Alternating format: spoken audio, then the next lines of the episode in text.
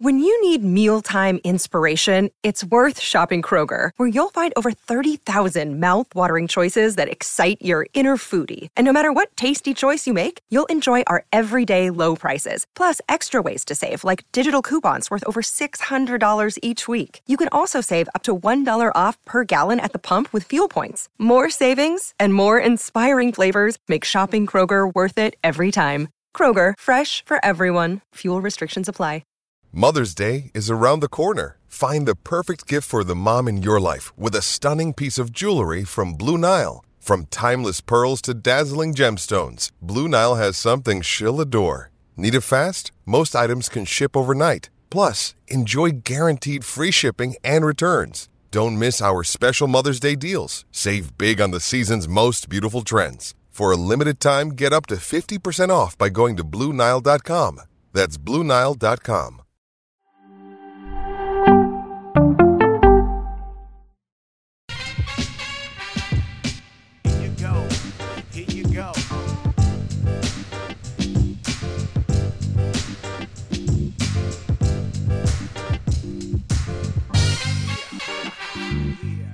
Wednesday is the Nothing Personal Word of the Day on a Monday, September 19th, 2022.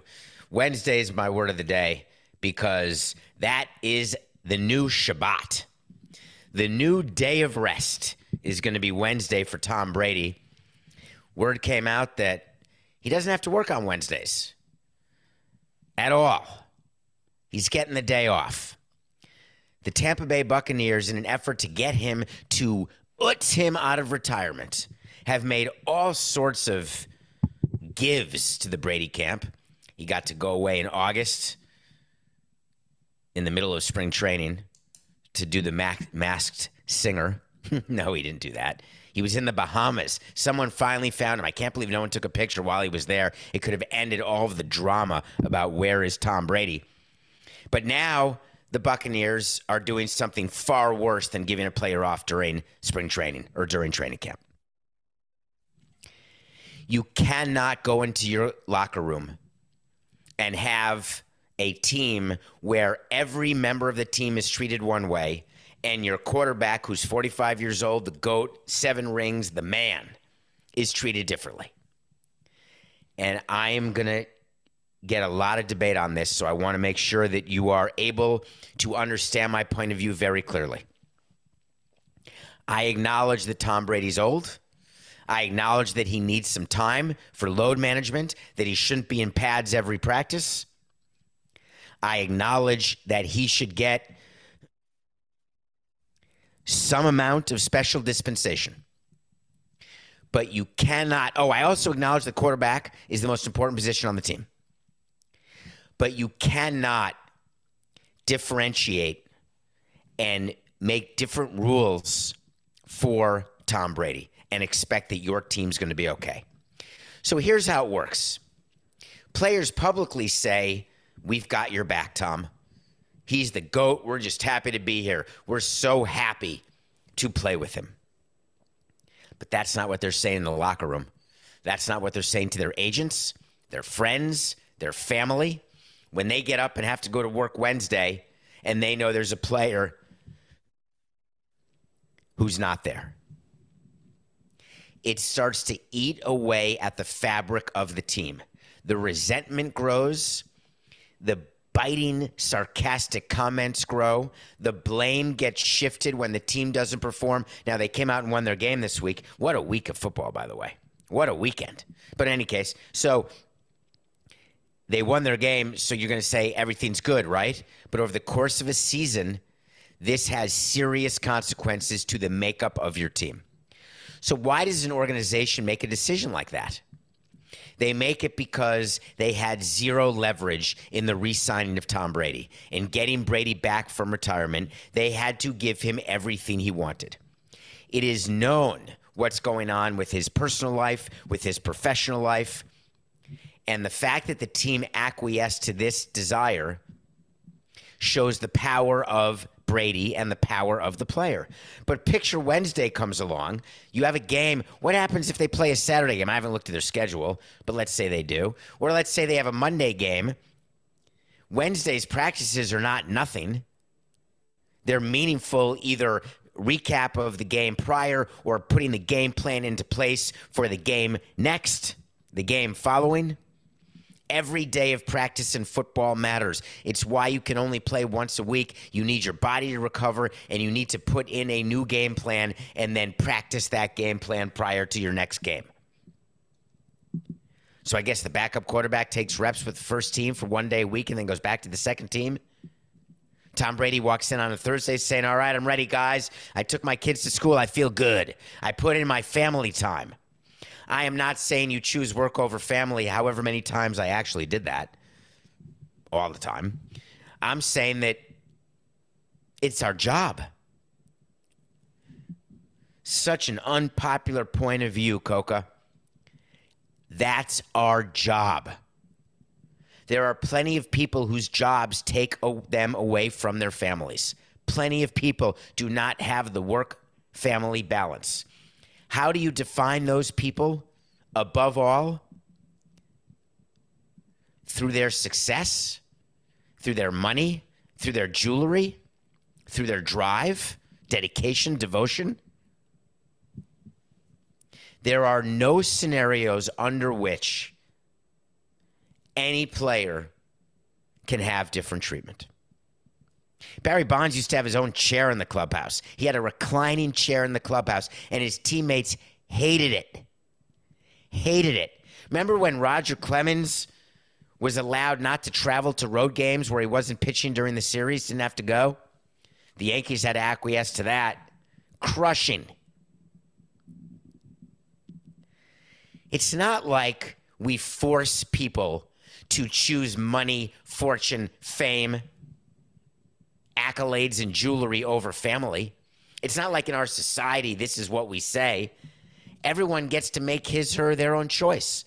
Tom Brady said, I'm going to play again. Well, you're either playing or you're not playing. Oh, I'm just going to play Sundays. There's no baseball player we'd allow to say, hey, yeah, you can take Sunday off. No problem. But David, Tom Brady's not missing a game. He's just missing a practice.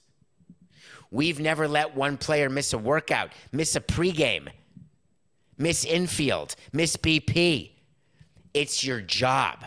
It's what you get paid to do. I don't really care that his family didn't want him to come back, and now he's got to go hang out with his family Wednesdays and try to make them believe that he's choosing them over football. Obviously, he chose football over you. Get over it. It happens. Infuriating topic. The Buccaneers will not win this year. They are not going to get a ring. You can't get a ring with that divide in the clubhouse that's festering like the ghouls in Ghostbuster 2. A couple other things I need to mention about the football week. One of the things that in baseball, here's the comparison of what happened to the Ravens, what the Dolphins did to the Ravens, what the Jets did to the Browns, what the Cardinals did to the Raiders. It's the equivalent of a blown save. It's when you have a lead going into the ninth inning. Let's say it's more than a run, 2 runs, 3 runs. That's still a save. You're expected to win the game. There's always a chance you're going to lose, but the overwhelming majority of the time, 99% of the time, you're going to win. The 1% hit in 3 different games. And it exemplified to me why I never wanted to run an NFL team. Can you imagine being a Raven or a Brown or a Raider and not being able to erase this game for a week? In baseball, when you have a blown save, you get right back on the horse. You go home, you come back to the ballpark the next day, and you've got a game. There's only like 15 days off in 6 months. You get a game to redeem yourself, to feel better. Now, it means the wins don't last as long, but neither do the losses. And I would always rather be in a position where I can erase losses because they eat at you. And now Lamar Jackson has to stare at his defense for 7 days. Although, Coke, I actually don't know when the next play, but I'm assuming they're a Sunday game. He has to stare at his defense for 7 days, saying, are you kidding me? It's so fickle, all of the fans of these teams. Everyone who's saying, I don't know if Coca even watched the game. He may have not. I'm sure in the up to the end of the game, it was look at Lamar, MVP type of guy, how great he is. Ravens are awesome. Love you, Harbaugh. And then they lose, and what are you saying then? Like, oh, my God, the defense sucks. You don't want to blame it on Lamar, right? You know, if Lamar could play safety, do you think he would? If he could be a defensive back? Maybe that's the way he'd guarantee to win MVP every year. If he could be a two-way player, be an all-pro quarterback, pass for 3,000 yards, rush for 1,000 yards, and have 4 interceptions with 100 tackles. Can you imagine any player going two ways? Nobody can do that. Like maybe in college or high school, maybe like in your dreams, or Sports Illustrated can make up a character, and baseball can both pitch and hit. It doesn't happen. Nobody can be a top of the rotation starter and a top of the lineup hitter with power. Of course not. That doesn't exist. You'd have to be insane. Okay, what else struck me this weekend? The Cowboys are for sale. They're going to get $29 billion in a sales transaction, and A-Rod is buying them, combining with Jeter to buy the most famous and valuable franchise in the world. It hasn't been public yet, but they're not getting any outside investors. A-Rod and Jeter are putting their money together. They're getting all the money of all their wives, girlfriends, and ex-girlfriends. And they are going to give $29 billion to Jerry Jones. That will be one of the great famous transactions of all time. I don't know who's going to run the team, whether it be Derek or Alex. I mean, Derek's 0 for 1. Alex is 0 for 0. Maybe you give it to the guy with experience, or maybe you give a guy a chance who has no experience. How come Jerry Jones spends every day telling you that he's never selling the team? Isn't that weird? It's like when someone is, when you own something, like a piece of memorabilia, anything that you own, and you always say, it's not for sale. I love my house. It's not for sale. Hi, my name is Erwin Fletcher, and I would like to buy your house for $5 million. Oh, I don't even need my boxes. See ya. Everything's for sale. It's just a matter of price. You think Indecent Proposal was the first time we discovered that it's not a matter of whether a person or a thing is for sale, it's a matter of just price? You think it just took that movie to have you all thinking about it?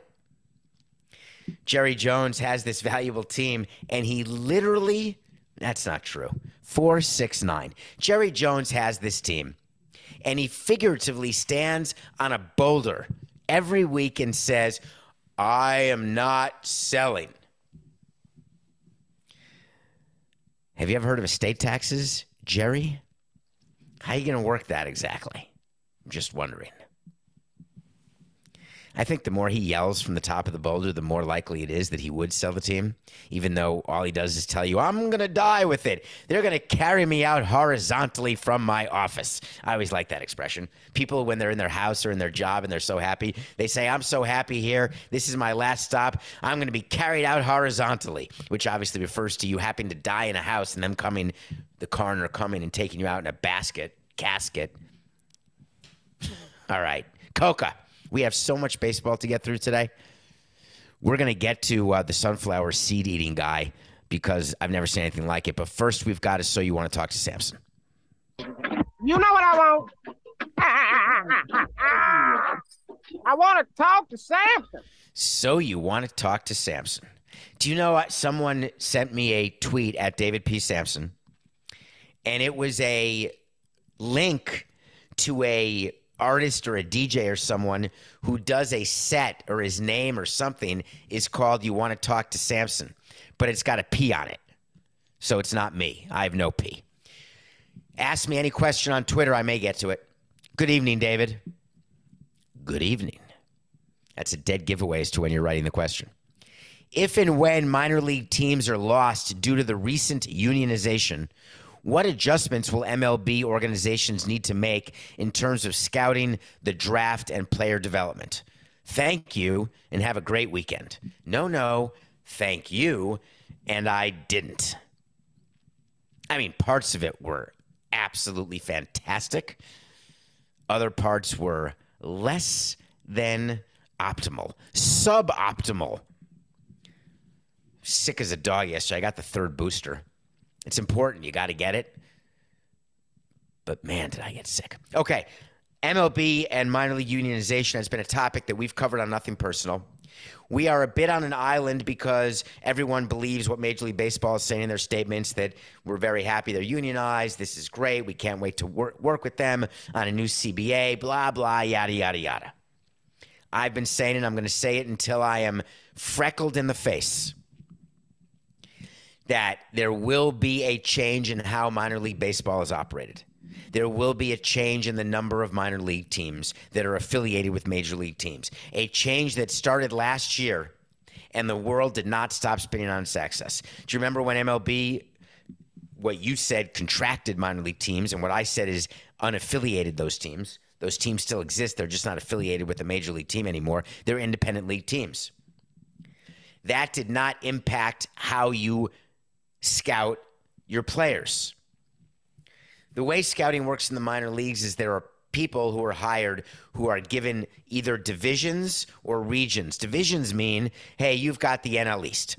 That means you're going to be scouting the Nats and the Braves and the Marlins and the Phillies and the Mets, and you are going to have their system, which means that you're going to go to single A, double A, triple A, and you are going to make sure that you write up every player who's a prospect. So when we have to make a trade with that team, we know who our trade targets are. That's why you scout other teams' organizations. There are people who scout your own organization, but those are called development people. Development people are the people who teach your players in the minor leagues to hit, to pitch, and to play defense, among other things. Coaches in the minor leagues will tell you that they spend as much time on non-prospects as prospects. They're not telling you the truth. Coaches will tell you that they spend as much time on lower-level draft picks than on higher-level draft picks. That's not true. We give our coaches a list, and here are the players who we need to move through the system and get better. Make sure you are giving them your time. These players are fringe players. If they prove that they can make it, great, but we're not spending resources on them. And if they don't make it, fine, we'll release them. The non-prospect fillers get ignored altogether. The names don't even come up. Development people, major league people, minor league people, you don't talk about them. They're not going to make the major leagues. You don't waste time. So the way things are going to change with fewer teams is there'll be fewer non-prospects on your team, each minor league team. And the reason that impacts development is the development people are focused on a smaller number of players on their team. If you have fewer teams and more prospects on each team, you are going to need more coaching. You're going to need a bigger staff.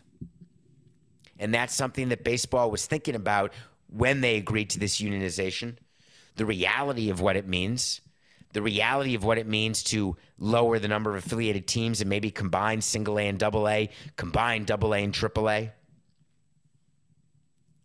You really only need two teams. There is no organization who has more than 52 prospects. Forget the top 30 list that you read. We don't think about that at all. So you add more coaches because you've got more players who require your attention. The scouting doesn't change at all because you will scout by division, by system. So if there are fewer teams, that scout has fewer teams to watch, but then you supplement that scout's work year by telling that scout to go to the independent leagues. We've got scouts at the independent leagues. We did. You're looking for the diamond in the rough. You're looking to find value in a player who is down on his luck, who's trying to recapture the glory in the independent league, or a player who just got overlooked by all teams and you see something that no one else sees. So scouting, development, the draft, they're not going to change in the way that you think. The draft is an easy one.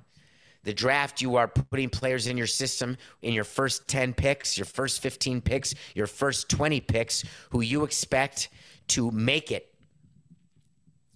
But they don't, and we secretly know that.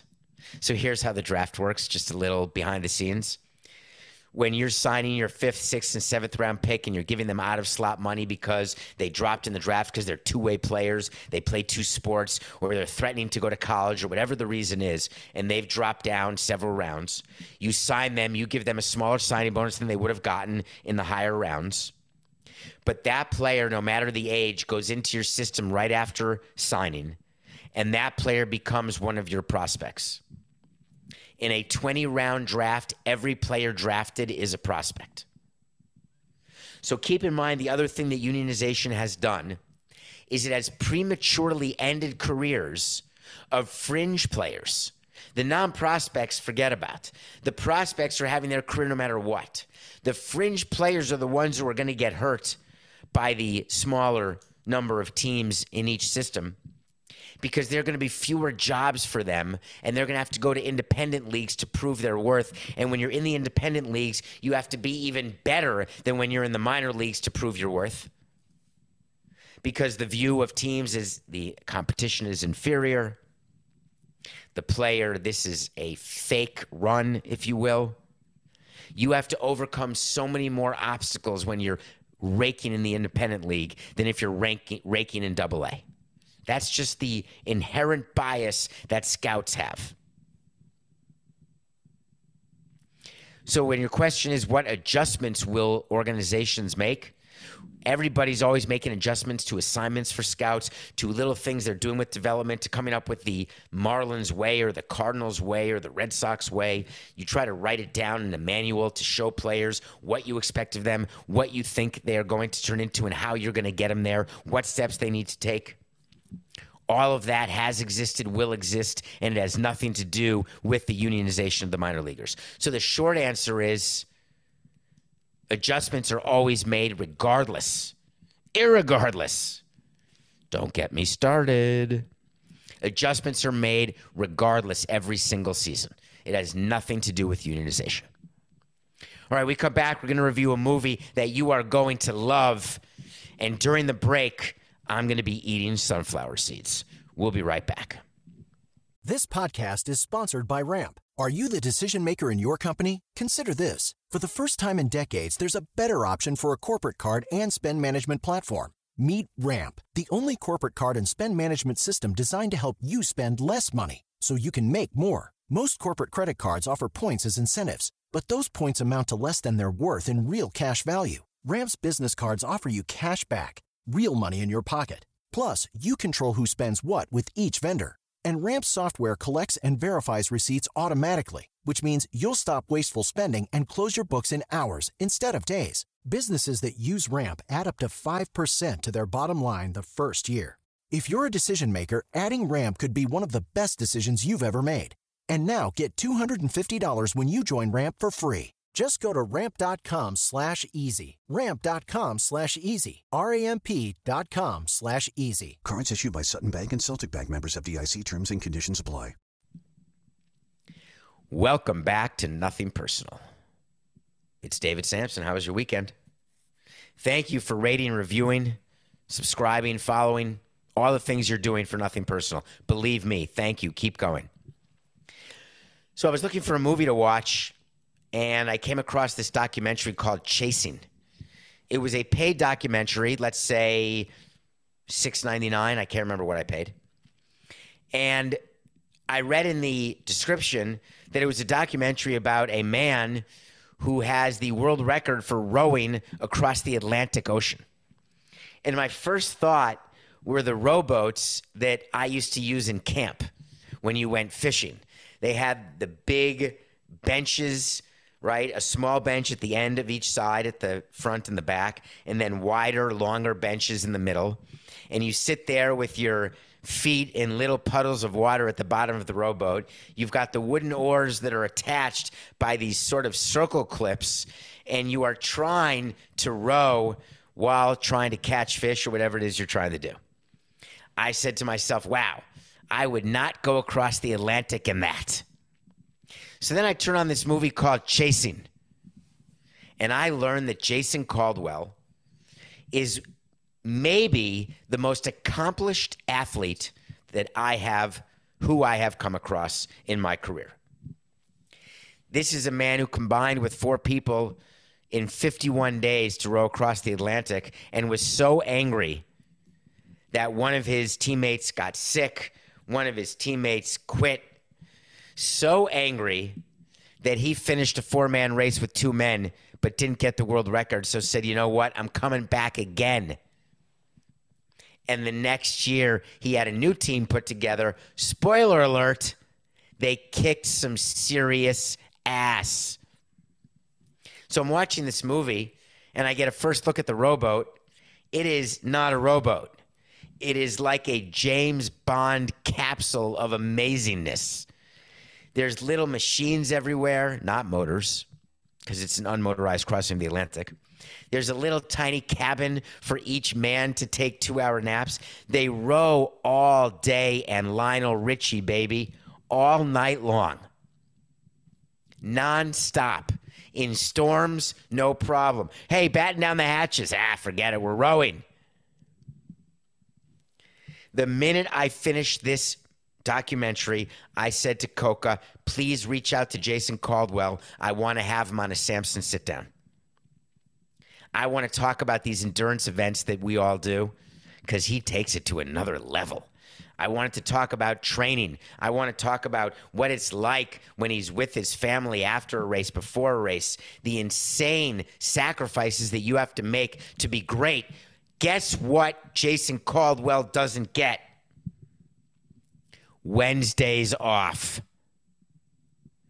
There'll be a sit down with him later this week. I don't know which day, Thursday or Friday. And I would say that you should watch Chasing before you listen to the sit-down. The interview will not be a recap of the movie. It's going to be an in-depth conversation about some really cool stuff regarding endurance and how you can trick your brain and body into doing things it did not think possible. Chasing with Jason Caldwell. Check it out. I'll tell you who's chasing right now. How's that for a transition, Mr. Coca? The Pirates are chasing wins the way dogs chase rabbits at the track. They get so close and then psh, the rabbit takes off. When you've got a team that you know is bad, you know is in the middle of rebuilding, you've hired Ben Cherington as your GM, you've hired Derek Shelton as your manager. PNC is not new anymore. The revenue and the attendance for the Pirates is horrific, and it is a vicious circle. I am not going to invest in the team until you invest in us. I am not investing in you until you have shown that you've invested and brought a winner. And around you go. When you've got a team who's going to lose 100 games, and that only happened to me once in 2013, you've got to keep your players focused because you're playing for the future. You're playing for next year. Free agents to be who are not in your plan should not be playing on a team that has already started playing for next year. Those games are supposed to be used to develop players at the big league level, to give them a taste of the winning and the losing, of the rhythm of the game. The Pirates keep stepping in it, though. The Pirates are the team that had the player that slid into third when his cell phone came out. Yeah, the guy who got suspended for a game, he was a pirate. Now they've got a player, Ke'Bryan Hayes, and I can't even say it with a straight face because I've never seen it before. It was like seeing the most beautiful canvas by Van Gogh that had just been discovered in an attic somewhere, where you open your eyes and you say, oh my God, the world is now a better place for having found it. Well, the world is a better place to have seen Ke'Bryan Hayes, he of the new extension, eating sunflower seeds while the game was being played. I don't mean what all players do, which is in between pitches. Vladimir Guerrero Sr., by the way, what he used to do, and I always found this to be so disgusting, and I would talk to him about it, and his English was good enough. He would take the bag of sunflower seeds and pour it directly in his pants, bypassing the bag. Meanwhile, in his pants is schmutz galore. So he sticks his dirty fingers, he's playing baseball after all, in the game, in between pitches, in his pocket, shoves them in, and then spits out, he de-seeds them and then spits out the shells and eats the seed. Do you know in Montreal, we used to have a specific ground crew person who was charged with cleaning up his area in right field after every game?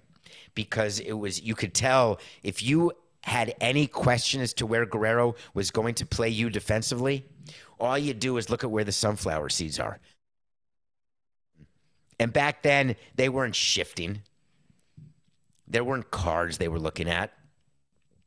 When someone hits the ball, you catch it if you can. And then you get it back to the infield as quickly as you can. A shout out to my 9th grade baseball coach and English teacher, Harry Bald. Harry Bald taught us in baseball, very simply, on every play, every player is doing something. And I took that lesson with me all the way to Major League Baseball. We had to memorize a book of positions. Every page was a different scenario. 1 on, 2 outs. Ball hit to third base. Everybody's moving. David, why would a left fielder move on a fly ball to right field? Who's going to back up third base? Why would a right fielder move on a ground ball to left field? You got to back up either second base or first base. Everybody's moving. Ke'Bryan Hayes was playing third base. Escobar of the Mets was running around third to score on a hit and run from first. He's 2 feet off the bag toward home, and Hayes is eating sunflower seeds with his glove not on. He should have been at third base in case we wanted to throw behind the runner.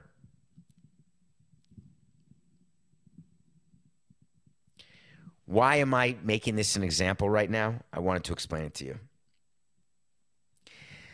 The Pirates showed you why their organization is struggling when after the Ke'Bryan Hayes situation, their manager said, the one thing I will share about our conversation is that in that play, he should be closer to third base, and we talked about that.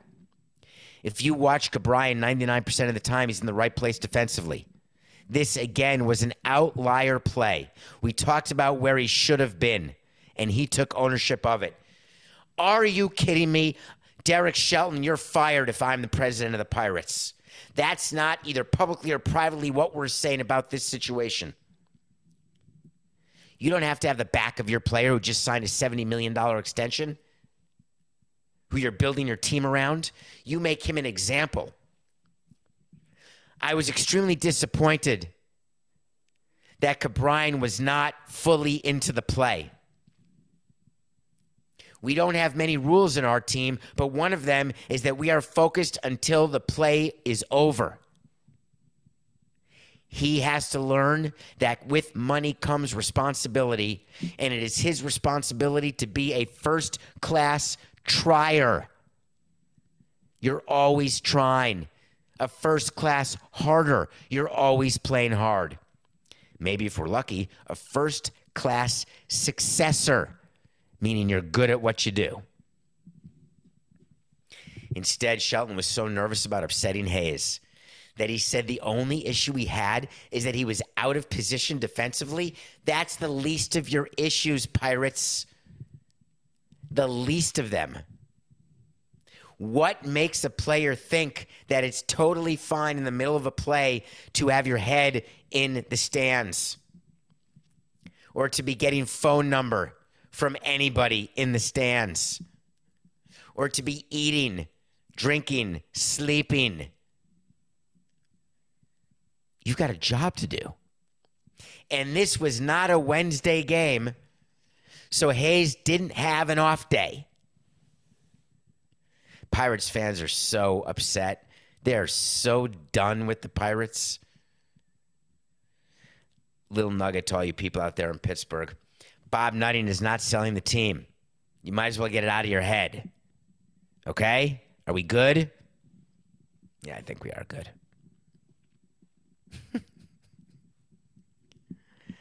Sunflower seeds. Please go watch the video. It can't be. I said to Coca during the pregame preparation for the show, because he's taught me that every video on TikTok and Instagram to be cynical about it, because most of them are not real, which is amazing because I just assume people are filming really cool stuff when it happens. I never see cool stuff. Like walking down the street and seeing some guy put a basketball in someone's hand, soccer style, and have that person hit a huge shot and then almost get run over by a car, dropping the mic and running away. I never see that. 108-81. Nothing personal pick of the day. We went 2-1 last weekend. Friday night, can you imagine? It could have been 3-0. I got cute. I had the Mets in the run line over the Pirates. They only won 4-3. So the money line would have been a victory. Run line was not, because we were giving 1.5 runs and only won by 1. Saturday, we had the Braves over the Phillies. It happened. Aaron Nola, you are not an ace. Sorry. Philly fans, you've done great under Rob Thompson. He is going to get some Manager of the Year votes. No doubt about it. But Nola's still not an ace. So I'm watching the Packers game last night, all nervous about giving 10 points, watching Chicago march down the field, watching Aaron Rodgers. Did anyone watch that game when Rodgers got to the sideline? Go look for the video. It's pretty good. He gets a hat because some quarterbacks take their helmet off and put a hat on. And in order to put his hat on, he had to do a hair flip because of his new haircut. So he did this flip and then put his hat on, and it just drove me crazy. But we won the bet. We had the Packers minus 10 over the Bears. They won by 17. So we're 108-81. Coca spent half his weekend answering one of your questions in a So You Want to Talk to Coca. And here's what he discovered. You were all asking me about my picks of the day and what it meant in money. Because if I pick, according to you, if I pick a minus 400 favorite every day, then how is that adding value? Well, it adds value if that team wins, doesn't it? So Coca did a spreadsheet calculation. If you have taken every one of my nothing personal picks of the day since January 1st, you would have won 108 bets, you will have lost 81, and you will have pushed twice. If you bet $100 on every game, so if you're the underdog, 100 could pay 170. If you are the favorite, then betting 100 means if you win, you only win, let's say, 50. But if you bet $100 on every one of my nothing personal picks of the day, guess what you have today, all you cynical naysayers? $1,188. More than 10 times your money. We are bringing it on nothing personal. Now, you got to live through the cold streaks. You have to have enough cash to make it because you're going to get cold. But I've been H-O-Triple-T Buster Poindexter recently. I am staying away from the Monday Night Football games. I could not come to grips with any particular side of any of the games. If anything, I do Buffalo, but I'm not. I'm going to baseball. Big series between the Mets and the Brewers. The Mets have a magic number to clinch a playoff spot, and it's 1 or 2. Likely that they can clinch it against the Brewers. You win one game against the Brewers, you get 2 points in the clinching calculation because the team chasing you lost and the team that is ahead won. So it really counts as 2 changes in a clinching scenario. So if the Mets beat the Brewers tonight, they're in the playoffs. Look for a very muted celebration because their goal is to win the division. Once they win the division, that will be a far bigger celebration.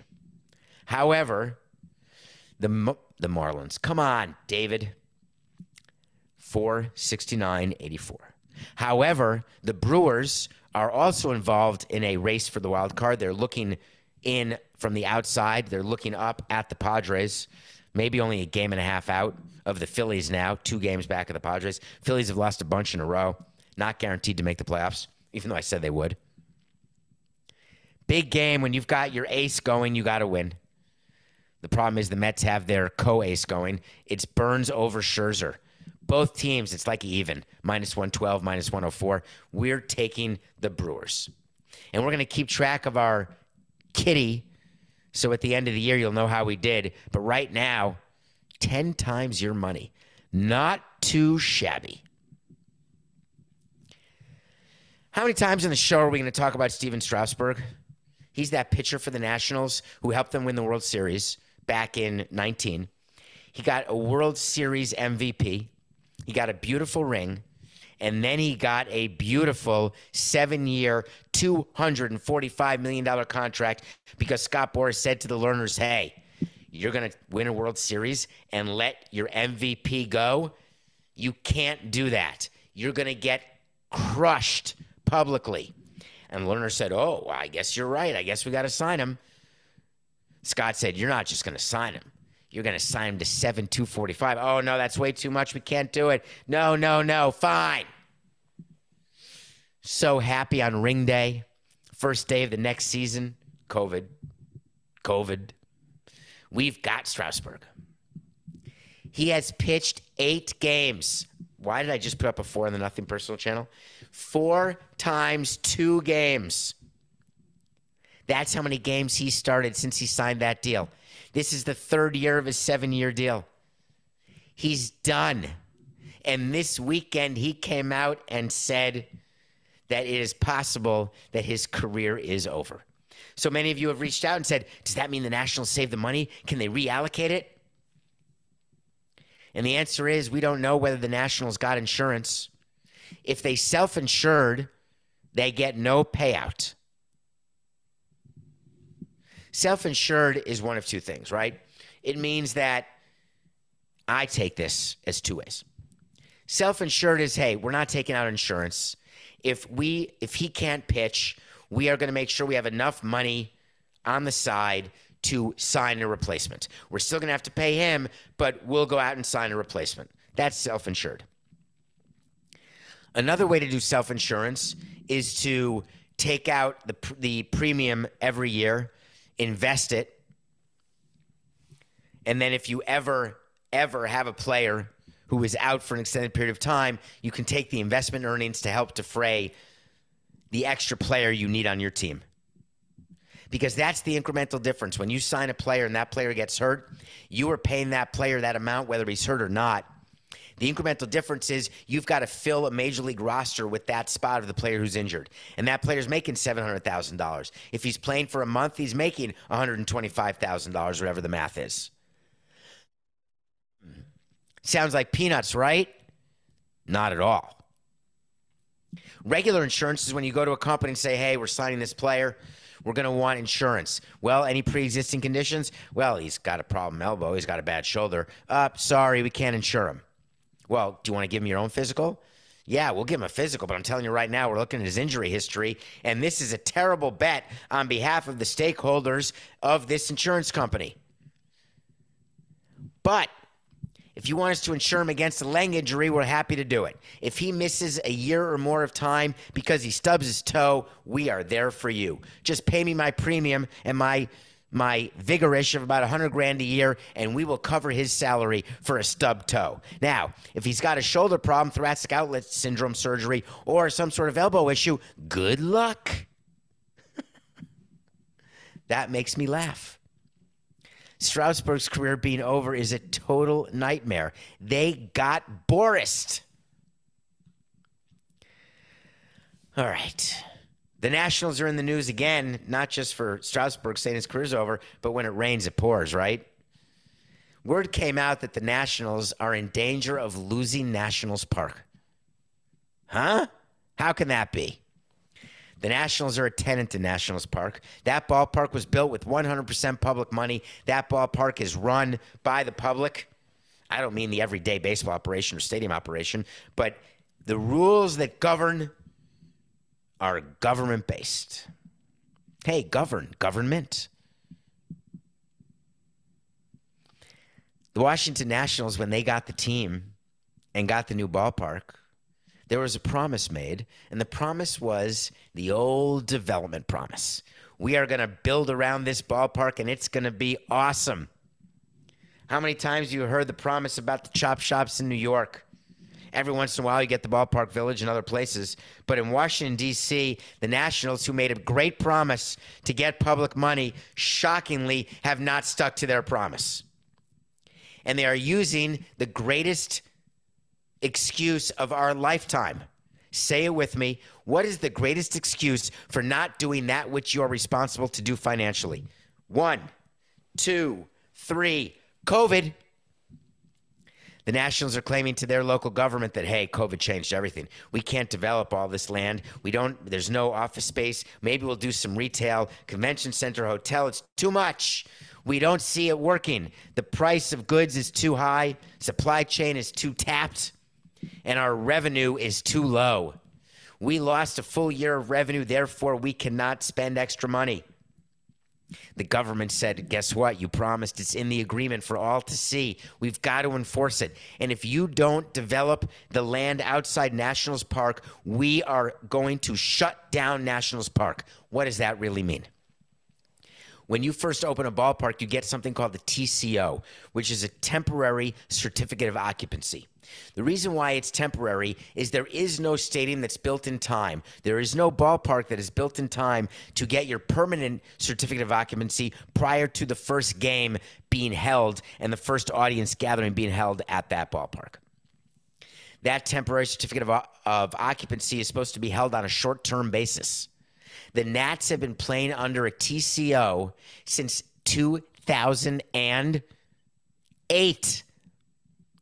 And the government finally said it's enough. We are not renewing your TCO. And the only way we're giving you a permanent CO is if you develop and follow the terms of the deal that were agreed to.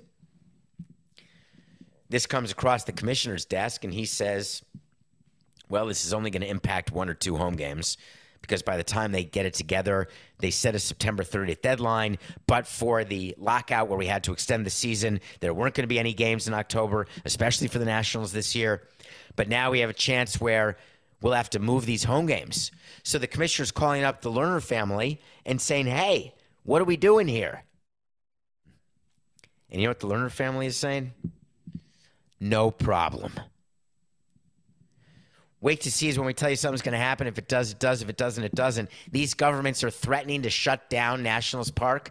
NGTH, not going to happen. It's great for a little bit of leverage, but when you're dealing with real estate people who understand the finances of this development, when they say they're not willing to do it, it means it's going to fail. These people didn't become billionaires by failing. They became billionaires by choosing what deals make the most sense with the highest likelihood of success. And if the adjacent parcels to Nationals Park no longer make fiscal sense, guess what? They're not going to do it.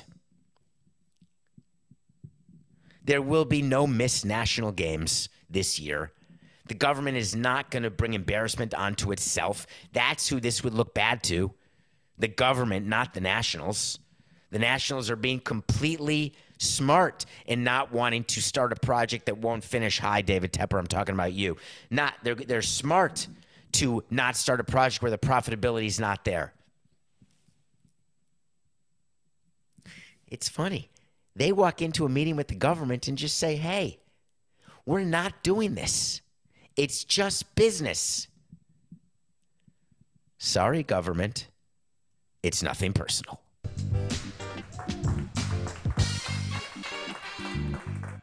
Everyone is talking about magnesium. It's all you hear about. But why? What do we know about magnesium? Well, magnesium is the #1 mineral that 75% of Americans are deficient in. If you are a woman over 35, magnesium will help you rediscover balance, energy, and vitality. Magnesium supports more than 300 enzymatic reactions in your body, including those involved in hormonal balance. From functional medicine doctors to mental well-being and female hormone experts, we all know that magnesium is the one mineral to improve all aspects of well-being and health. But which one? Magnesium Breakthrough from Bioptimizers, the trusted choice recommended by leading experts, with 7 best-absorbed forms of magnesium to ensure your body receives the support it needs for overall well-being. Go to bioptimizers.com/balance today and use code BALANCE10 for 10% off. Support your journey to wellness at bioptimizers.com/balance. Magnesium Breakthrough from Bioptimizers, your foundation to optimal health and vitality.